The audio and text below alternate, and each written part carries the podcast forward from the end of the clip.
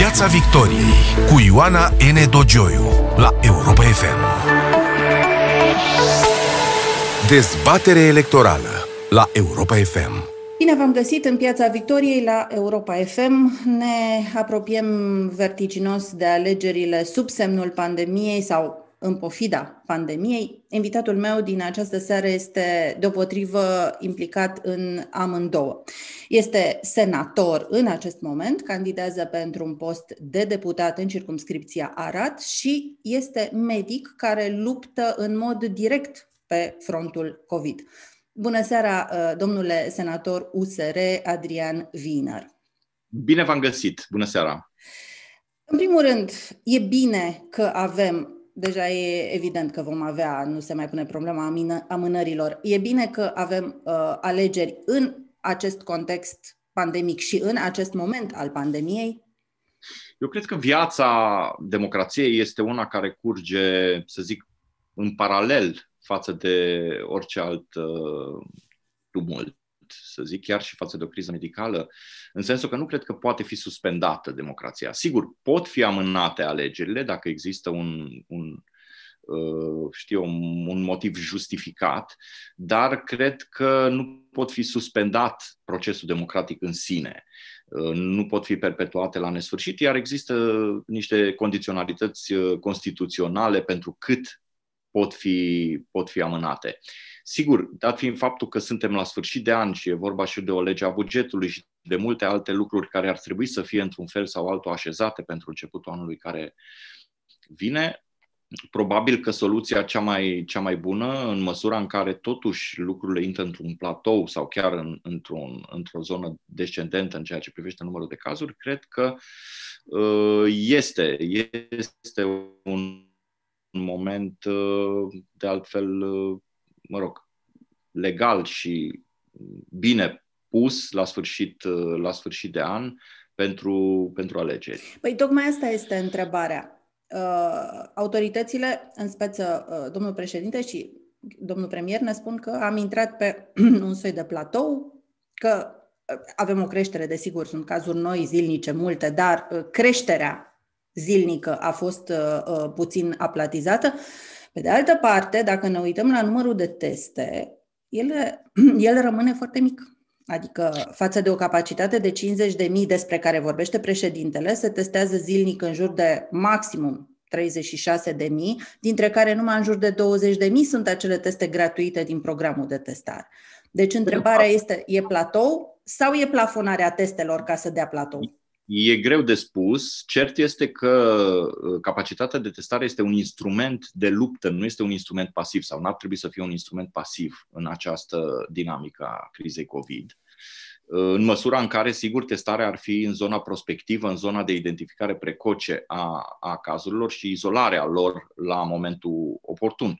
Acum, testarea a devenit uh, un instrument pasiv, un instrument care este utilizat doar pentru certificarea unei stări de fapt pe care cu toții o știm. Uh, o observație aici, uh, în weekend, uh, sigur, cu toții am observat că se fac mult mai puține teste decât în timpul săptămânii. În general, laboratoarele DSP-urilor și laboratoarele private nu au capacitatea de personal ca să acopere și perioada weekendurilor. Și atunci e foarte greu de spus dacă suntem într-un platou din această sondare, din această, uh, din, prin acest instrument al, al testării, pentru că, într-adevăr, capacitatea limitată de testare este de natură să limiteze și uh, imaginea asupra expansiunii numărului de cazuri. Acum, sigur, ele vin la spital, bat la porțile de familie, sună la 112, sunt foarte multe cazuri de infecții Uh, respiratorii acute, care foarte probabil, uh, sigur, sunt în, context, COVID. în contextul COVID. Multe alte cazuri nu, nu ajung în atenția sistemului de sănătate deloc. Sunt uh, foarte mulți oameni care, mă rog, nu au nici decizie administrativă de izolare pentru că nu ajung să fie diagnosticați și astfel, mă rog, sunt vectori ambulanți, să zic, de boală pentru că Uh, nu, nu sunt puși în izolare de către autorități. Suspectați că în plină pandemie, DSP-urile fac doar, mă rog, acea testare, nu numai DSP-urile, și spitalul, acea testare gratuită în programul național este totuși la mai puțin de jumătate din capacitatea totală de testare, vorbesc de 20.000 față de 50.000, Uh, suspectați că lucrul ăsta se întâmplă voluntar pentru plafonarea numărului de cazuri sau pentru că pur și simplu sistemul este complet depășit și nu mai face față, nu mai da, nu, nu cred că deci politică voluntară pentru a, pentru a influența, să zic, radiografia epidemiei. Cred că este o incapacitate a sistemului de a, de a face față uh, acestui lucru. De altfel, întreg sistemul de sănătate publică nu are redundanță. El funcționează, să zic, la limită și întins la maxim de ani și ani și ani de zile. Uh, lucrurile sunt uh, așa pentru că uh, infrastructura din sănătate, și aici mă refer și la personal, mă refer și la, să zic, capacitățile paramedicale dezvoltate, sunt dimensionate la uh, un, un platou fix de asistență medicală care nu include niciun fel de uh, criză, niciun fel, uh, știu o creștere uh, intempestivă a, a, pe, pe anumite segmente. Deci sistemul este rigid, este fix, este subpopulat cu personal, subfinanțat și nu are cum să aibă aceste rezerve uh, care să le ofere la, la, în momente de criză. Este, este exclus. Cred că mult, mult mai probabil este să fie această din urmă situație.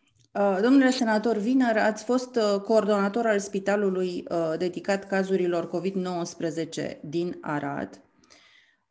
Ce ați constatat la firul ierbii și din perspectiva a ceea ce ați constatat acolo, la firul ierbii, dacă dumneavoastră ați fi fost ministrul sănătății în această perioadă, ce ați fi făcut diferit de ceea ce s-a întâmplat uh, în uh, sub conducerea domnului Tătaru?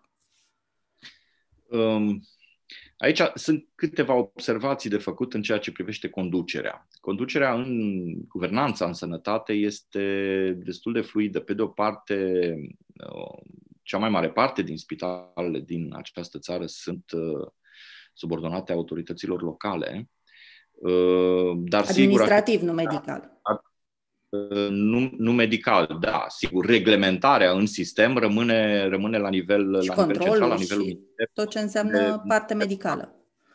Practic, acest lucru este o înghețare a procesului de descentralizare care a început prin 2009 și mă rog, foarte puțină lume din sistem știe cui să atribuie felul în care arată spitalele sau felul în care ele funcționează, pentru că responsabilitatea, cum spun, este cumva partajată și nici măcar partajarea ei nu este foarte clară în ceea ce privește decentralizarea decizională, la ce nivel a ajuns în zona autorităților locale. Este clar că, dacă ați observat, domnul ministru Tătaru, atunci când lucrurile devin foarte, foarte acute, vorbește întotdeauna de preluarea spitalelor de către minister, adică într-un fel de o insuficiență a capacității de decizie la nivel local.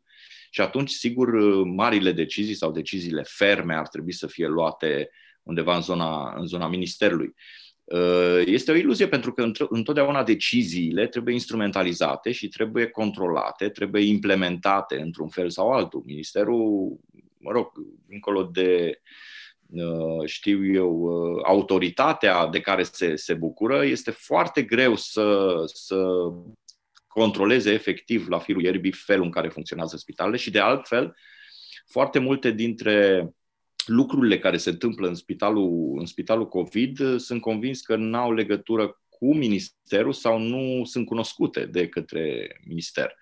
Uh, neajunsurile care derivă ori din incapacitatea financiară a spitalelor de a susține un, un astfel de efort care este cu totul altceva decât medicina curentă, medicina uh, sau, mă rog, uh, cheltuielile uh, folosite în, în, în mod curent sunt, sunt cu totul altele și ele, practic, nu știu în ce măsură sunt cunoscute de minister, dar sunt câteva puncte în care ministerul ar fi putut să fie mai proactiv, ca să zic așa.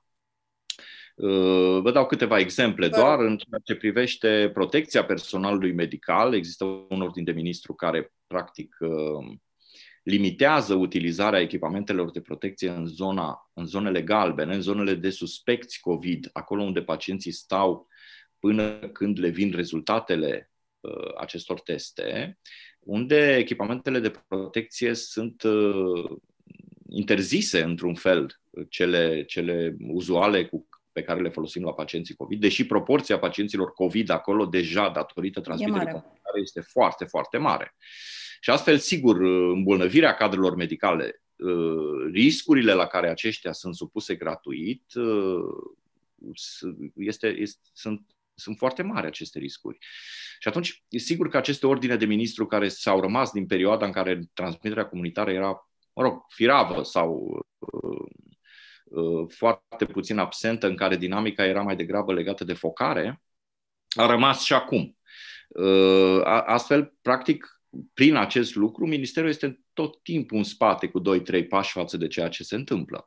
Uh, capacitatea de creștere a paturilor de terapie intensivă, se tot vorbește despre ea, dar evident nu a existat un proces de, să zic, um, punere la punct a infrastructurii de personal da, s-a vorbit despre paturi țări. Uh, mai mult ca despre mobilier. Asta a fost senzația mea. Mai punem niște paturi, ca și cum am aduce niște mobilă de la, nu pronunț un producător, un, de la un magazin de mobilă și l-am pune acolo și am mai facem un pat. În măsura în care aceste paturi trebuie operate de personal de nișă, personal de specialitate. Deci da. nu poți să aduci doar asistent medical debutant sau doar medic uh, fără, fără specialitate de terapie intensivă. Ar fi fost utilă acea specializare. Din o, doar o, ca să nu depășim momentul, ar fi fost utilă acea specializare uh, pe perioadă scurtă, rapidă, pe ATI COVID, despre care s-a vorbit la nivelul Uniunii Europene? Categoric, categoric. Uh, eu de altfel am solicitat și prin interpelări și prin, uh, mă rog, uh, mesaje publice ca Ministerul să ofere într-un anumit fel formal competența aceasta de de, trata, de tratament uh, și asistență medicală a pacientului cu COVID, sigur și cu componente de terapie intensivă, uh, pentru că, uh, mă rog, acești, acești oameni sunt mai puțin predispuși la accidente de contaminare. Pe de o parte, știu să se protejeze pe ei înșiși, fiind în, în această activitate de luni și luni de zile, iar pe de altă parte le-ar fi conferit, să zic, da, capacitatea de asistență medicală avansată în secții care sunt ori pre-ATI, ori chiar în terapie intensivă. Franța, de exemplu, a avut un astfel de program minunat în care a cooptat foarte multe cadre medicale care nu erau de terapie intensivă, dar le-a oferit un training minimal pentru a putea să ofere asistență medicală strict pacienților cu insuficiență respiratorie și uh, care derivă din, din, zona, din zona COVID. A crescut cu 7000 de Uh, cadre medicale această capacitate și, sigur, și-a crescut practic rezistența sau a scăzut mortalitatea în zona critică la, la pacientul cu COVID. Acest lucru nu s-a întâmplat în România, din păcate, iar creșterea paturilor de ATI este imposibilă în măsura în care nu poți să asiguri personalul medical care să acopere gărzile pe acele paturi, care să acoperă uh, servicii, serviciile uh, minimale care presupun terapia intensivă. Credeți că împărțirea aceasta, uh, spitale COVID, secții ATI COVID da, complet distincte și spitale non-COVID este realistă sau ar trebui să existe secții COVID în toate spitalele, inclusiv ATI? Da, ideea este că din rațiuni strict epidemiologice, uh, asta ar fi, să zic, reflexul primar, de a separa complet patologia COVID de cea non-COVID. Asta era, să zic, ideală în situația în care aveai o capacitate de testare imediată, să identifici, să distingi între pacienții COVID și non-COVID în mod real, și dacă uh, spitalele COVID ar fi avut acces la asistență medicală non-COVID, pentru că mulți dintre pacienții cu COVID au întâmplător COVID sau pe lângă COVID au și multe alte patologii care practic nu beneficiază de această asistență medicală. Sunt pacienți din fluxurile de urgență pe cu totul alte patologii cardiovasculare, neurologice sau chiar chirurgicale, care au, întâmplător au și COVID mai ales acum când avem transmitere comunitară atât de intensă. Uh, nu, nu-mi dau seama care este impactul pe patologia non-COVID, de exemplu, a acestei uh, expansiuni, să zic, a uh, spațiului medical dedicat COVID, dar cred că este înspăimântătoare mortalitatea pe, pe celelalte specialități, efectul de masă al COVID. Este o întrebare pe care, de altfel, și voiam să vă pun. Cum ați fi rezolvat dumneavoastră dacă ați fi fost la butoane uh, această problemă a uh, celorlalte, patologii, celorlalte patologii. Avem cazul Spitalului Colentina, sigur, el e în administrarea primăriei capitale, dar nu despre asta e vorba, e un exemplu tipic. Devenit un spital COVID, uh, în care pacienții care se tratau acolo de foarte multe patologii, un spital foarte mare, n-au mai avut acces, uh, s-au plâns că n-au mai avut asistență medicală și cu siguranță anumite boli s-au agravat. Cum ați fi rezolvat dumneavoastră această problemă? Că exact cum ați spus, mai sunt și alți bolnavi, mai sunt și alte boli. Nu ne-am oprit la COVID. Da, eu cred că una dintre soluții era într-adevăr ca fiecare spital, mai ales spitalele mari care absorbeau o mare parte din patologia acută din, din uh, populația României, să aibă compartimente dedicate COVID, astfel încât să poată să uh, separe, să zic, uh, în interior uh, patologia COVID de non-COVID, nu în permanență. Sigur, și, și serviciul de, serviciile de ambulanță erau mult mai puțin solicitate în măsura în care uh, Sigur. kilometrii parcurși de pacientul cu, cu COVID erau mult mai puțini. Um, problema este că multe dintre spitalele din România nu oferă circuite adecvate pentru uh, separarea epidemiologică în interiorul unei anumite secții a patologiei uh, infecțioase de, de, de cea non-infecțioasă. Este o provocare în interiorul infrastructurii medicale pe care noi, noi o avem. Sunt multe spitale care au uh, o singură intrare și care este folosită și ca ieșire, de exemplu. Sunt spitale care au doar uh, două lifturi la 700 de paturi. Sunt spitale care au un singur centru de imagistică care deservește întreg spitalul și care ar fi trebuit să fie folosit, evident, uh, la comun, uh, un singur laborator care să prelucreze probele uh, COVID și non-COVID, personalul medical care oferă asistență în zona non-COVID, sigur că nu aveai încă o serie de personal medical care să ofere asistență în zona COVID. Sunt foarte multe provocări în, în să zic, în, care, care ar fi putut să împieteze această soluție, dar este una care ar fi trebuit să fie luată sau pilotată, cel puțin în unele dintre spitale, mai ales în unde spitalele mari, în spitalele acolo unde se putea o aripă sau, mă rog, unde circuitele ar fi permis. Din nou, centralizarea deciziei și ordinele de ministru care practic tratează toate spitalele printr-o singură formă de organizare sau de, de, de decizie este inadecvată. Descentralizarea în sistem trebuie să devină un fapt și această decizie trebuie să fie uh, în mult mai multe locuri care țin, țin cont de particularitățile din fiecare spital sau din fiecare zonă. Vorbiți uh, despre este deci... un lucru. Vă rog. Noi vom lupta descentralizarea decizională, descentralizarea fiscală și toate, toate categoriile de elemente care vor trebui în final să ajungă la un vot distanță uh, față de cetățeni.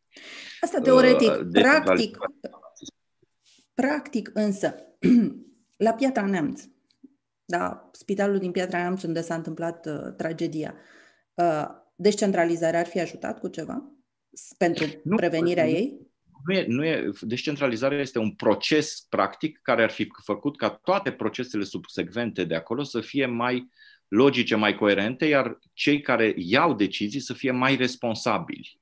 Acum, în momentul în care sistemul, sigur, are o guvernanță atât de proastă, în care managerii se rotesc uh, uh, și practic devin posturile acestea devin rezervori pentru clientela politică, Uh, se întâmplă acest fapt pentru că responsabilitatea directă asupra felului în care funcționează este partajată, diluată, oamenii nu o percep ca fiind în stricta lor uh, responsabilitate, ci întotdeauna poate să zică, uite, ministrul Tătaru nu știu ce n-a făcut sau uh, președintele Consiliului Județean ar fi trebuit să facă și n-a făcut. Sau uh, lucrurile astea care sunt uh, undeva într-o zonă gri de, de guvernanță, este, deci descentralizarea nu este o soluție pentru o situație medicală particulară sau pentru o situație a unui spital, ci este un mod de a lucra, de a gestiona sistemul, care cred că este mult mai. Uh, un mod, fără îndoială, dar care produce efecte concrete, că asta ne și interesează, nu e teorie pură. Și concret vorbind, nu văd la ce, adică nu văd, vă rog să-mi explicați noastră, la ce ar putea ajuta ca un spital să treacă cu totul în subordinea unui baron local, care să nu ne ascundem după degete, nu? Era partajat între Arsene, între domnul Arsene la Piatra Neamț și Ministerul Sănătății. Nu să spune descentralizare, ok, îl dăm cu totul la domnul Arsene. Ajută? Nu știu dacă în cazul la punctual, dar în principiu responsabilitatea domnului Arsene, de exemplu, față de situația în care se află spitalul, felul în care este manageriat, responsabilitatea strict individuală a dânsului, care răspunde la rândul lui în fața alegătorilor, cred că ar fi fost de natură să îl determine să, ia, să facă toate diligențele astfel încât lucrurile să fie mult mai bune acolo. Uh, în general, asta este relaționarea între decident și, și obiectul responsabilității sale. Ar trebui să fie în fața, în fața alegătorului.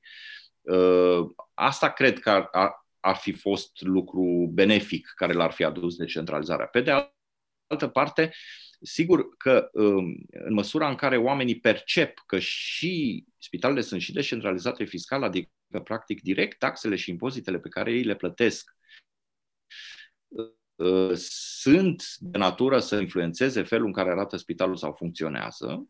Este spitalul lor, nu este spitalul ministerului sau nu este spitalul, nu știu, altcuiva.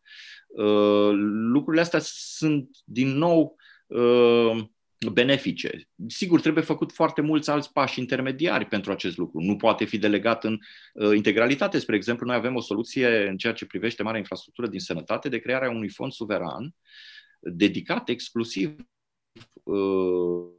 investițiilor în marea infrastructură din sănătate, uh, practic uh, construcții de noi spitale.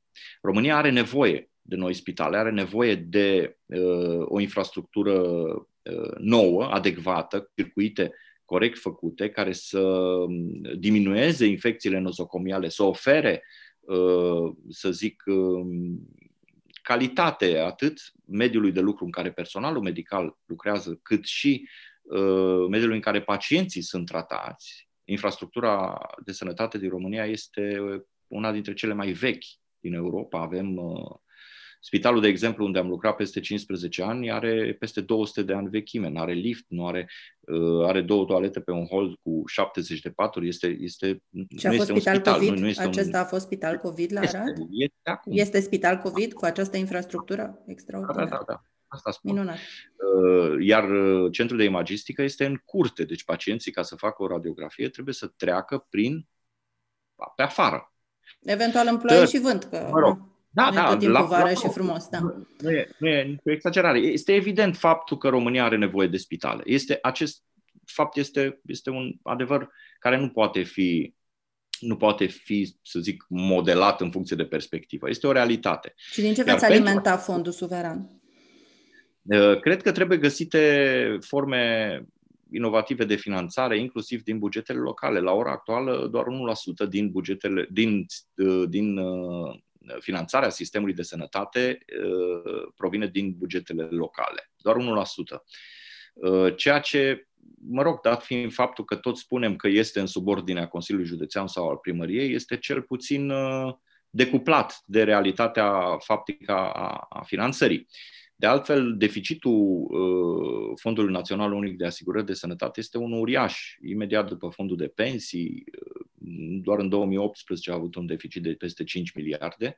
Este evident că e o inadecvare între necesarul de funcționare al sistemului și uh, cantitatea de finanțare. Acest Ar, este un echilibru permanent. Ar trebui crescută contribuția de sănătate, credeți? nu cred că ar trebui crescută și vă spun și de ce e nu una din cele mai mici din Europa, dacă nu chiar cea mai mică.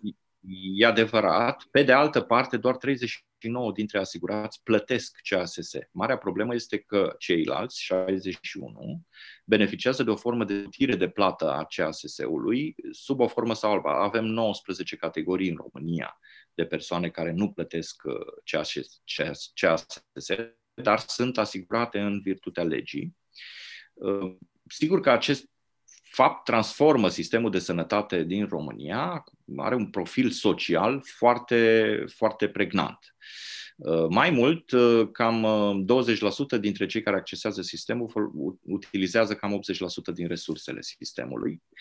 E vorba de categoria de pacienți cronici care necesită atenție sporită, internet frecvente, rețete compensate lunare, deci sistemul este evident că nu este bazat în primul rând pe contributivitate, ci pe solidaritate. Uh-huh. Este un profil social foarte, poate, poate mult, mult mai uh, profund în sensul ăsta decât fondul de pensii. este evident că nu poți să treci peste noapte de la uh, o filozofie a contributivității pregnante și să crești CASS-ul pentru un sistem care oricum nu funcționează în cheia asta. Uh, cred mai degrabă că ar trebui uh, angrenate bugetele locale și crescute, uh, crescute cotele de falcate care rămân în zona locală, astfel încât să aibă instrumentul fiscal de a gestiona și de a investi în spital, să-și prioritizeze investițiile autorităților, marile primării mă refer, pentru spitalele de interes, de interes județean, local, pentru marile spitale, marile primării ar trebui să-și regândească modul în care își așează bugetele și să prioritizeze sistemul de sănătate publică. Este o mare, mare nevoie, dacă nu cea mai mare nevoie a cetățenilor pe care îi reprezintă în actul decizional local. Sigur că acest fond național ar, fi trebuit, ar trebui să fie alimentat și din multe alte surse, inclusiv bugetul, bugetul de stat, care trebuie să, să gândească să zic, liniile de forță ale dezvoltării României, incluzând sistemul de sănătate. Vorbim de autostrăzi, vorbim de, mă rog, de investiții în sistemul de educație, că sigur sunt foarte utile și uh, dar ne, ne, ne ferim oarecum să vorbim de, de investiții în sistemul de sănătate pentru că uh, la nivel superficial toată, toată lumea gândește că este de fapt o cheltuială mai puțin o investiție. Adică nu este legată de dezvoltarea durabilă a unei țări. De vreme ce totuși 15% uh, în unii ani din PIB este costul uh, sănătății neadresate traduse prin incapacitate de muncă, prin dizabilitate, prin deces precoce. Unul din două decese în România, de exemplu, este prematur și evitabil. Și este în zona uh, capacității active celor care ar putea să contribuie în mod firesc la, uh, la societate. Și atunci, sigur că și la nivel politic, clasa politică trebuie să facă o tranziție dinspre viziunea ca cheltuială a sănătății înspre viziunea ca investiție. Domnule senator Adrian Viner, uh, v-ați dat demisia din Parlament împreună da. cu colegii împreună dumneavoastră. Cu colegii mei. Este un gest formal, sigur. Uh, Asta este și nedumerirea mea. Dreptul acesta la pensie, să-i spunem specială, pe care îl are un parlamentar după un mandat întreg, ceea ce în cazul parlamentarilor rusere nu mai e cazul, pentru că teoretic nu va mai fi un mandat întreg prin această demisie. Dreptul acesta la pensie nu e obligatoriu, adică nu vă, nu vă, nimeni nu este fugărit cu această pensie și obligat să o încaseze. Trebuie depuse niște acte, deci trebuie revendicată era suficient să nu revendicați pensia aceasta specială. Fiecare dintre titularii acestui drept nu era necesar să și demisionați din Parlament. De ce? N-a fost un pic de suntem oameni, suntem instrumentalizare politici. electorală? Suntem oameni politici. Acum, gesturile pe care le facem și felul în care ne exprimăm public uh, implică transmiterea de mesaje către populație sau transmiterea de mesaje către clasa politică. În acest caz, sigur, a fost o prioritizare, dacă vreți, a uh, felului în care USR privește asumarea exercițiului demnității publice. În primul rând, această pensie, această construcție a privilegiilor din România este una care a fost treptat, treptat uh, folosită în România, dacă vreți, la rândul ei ca, uh, ca un instrument electoral. Adică diverse categorii din, din populația României au fost, uh, într-un fel sau altul, angrenate în, în, această, în, acest, uh, în această stratificare a privilegiilor din România. Ceea ce noi am vrut să spunem prin acest gest, repet, formal, sigur că puteau să, puteam să renunțăm peste 20 de ani, nefăcând acea cerere, sau peste, mă rog, cât e cazul fiecăruia dintre noi, nefăcând această, acea cerere de a uh, primi efectiv uh, pensia specială. Este uh, corect dacă ne raportăm strict la individul Viner sau la individul Barna, care renunță el la Uh, pensia specială peste 20 de ani, nefăcând acea cerere. Dar aici a fost practic o expresie a partidului nostru, care, sigur, suntem în campanie electorală și de aceea în campania electorală mesajele pe care partidele politice le dau populației trebuie să fie foarte ferme și concrete. Noi luptăm împotriva acestei structuri cristalizate în România de oferire, de stratificare în privilegii a clasei politice Uh, nu atât uh, indirect cât direct. Unul din primele noastre proiecte pe care le-am depus, chiar în 2017, a fost acela de modificare a legii de organizare și funcționare a Senatului și Camerei Deputaților prin eliminarea acelui articol care conferă direct uh, pensii speciale și atunci, sigur, nu mai era cazul acestor, acestor gesturi în cascadă. Uh, dar ea a fost blocată, e și acum blocată de altfel uh, în birourile permanente ale celor două camere. Uh, ea este o lege care, practic, prin inacțiune, a fost respinsă permanent de, de uh, celelalte partide. Domnule senator Viner, uh, considerați că domnul președinte Iohannis încalcă uh, legea fundamentală, încalcă Constituția prin faptul că este aproape în fiecare seară la televizor cu declarații uh, foarte dure împotriva unui partid politic, în speță PSD-ul, și de susținerea altui partid politic, PNL-ul? Da, președintele acum, în plină criză de sănătate, este angrenat în campania electorală la modul direct și propriu. Probabil că dânsul consideră justificat acest lucru. Văd că pune, mă rog, problema în termeni albi și negru, foarte categorici, foarte, foarte clari. Probabil consideră o criză politică prin care România ar putea trece în următorii ani și, mă rog, riscul, să zic, de uh, Uh, trecerea unor linii roșii este unul asumat în măsura în care riscul de a nu interveni este unul care comportă și mai mari uh, neajunsuri și necazuri din perspectiva dânsului. Acum, uh, sigur, acest PSD demonizat în permanență de, aș vorbi mai degrabă de PSDism, nu de PSD, pentru că, practic, Corect. Uh, PNL-ul s-a, s-a uh, infuzat, dacă vreți, mai ales în perioada electorală de, de oameni din PSD, care, sigur, în momentul 2 nu-și schimbă categoric personalitatea și rămân cu aceleași reflexe.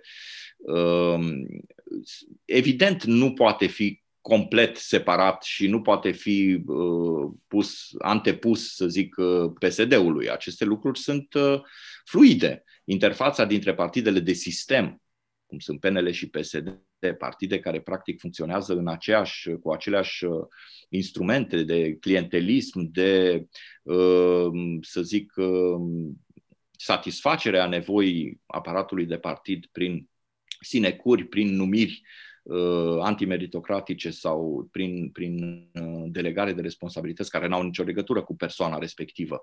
Uh, ele funcționează în aceeași cheie, adică nu, nu, nu pot fi separate atât de franc. Aici este practic, uh, nu, nu atâta faptul că iese, cât mesajul cu care iese este unul care nu are legătură cu realitatea politică, cu interfața practic evidentă și, și demonstrată de atâtea ori între, între cele două partide. Aici mi se pare să fie lipsa de sinceritate a președintelui Iohannis și angajamentul într-o luptă care nu este una reală, adică oricând oricine poate să treacă de la PNL la PSD sau invers. Ehm, chiar și după alegeri. Adică această separare netă între PNL și PSD pe care președintele Iohannis o transmite de altfel public, nu este una reală. Domnule senator Adrian Wiener, vă mulțumesc pentru prezența în Piața Victoriei la Europa FM. Dragi prieteni, ne vom reauzi, să sperăm, sănătoși săptămâna viitoare. Vă doresc un sfârșit de săptămână cât mai bun și, repet, aveți grijă, rămâneți sănătoși să ajungem cu bine la capătul acestei perioade. Seară bună tuturor! La revedere! Dezbatere electorală la Europa FM. Piața Victoriei cu Ioana N. Dogioiu la Europa FM.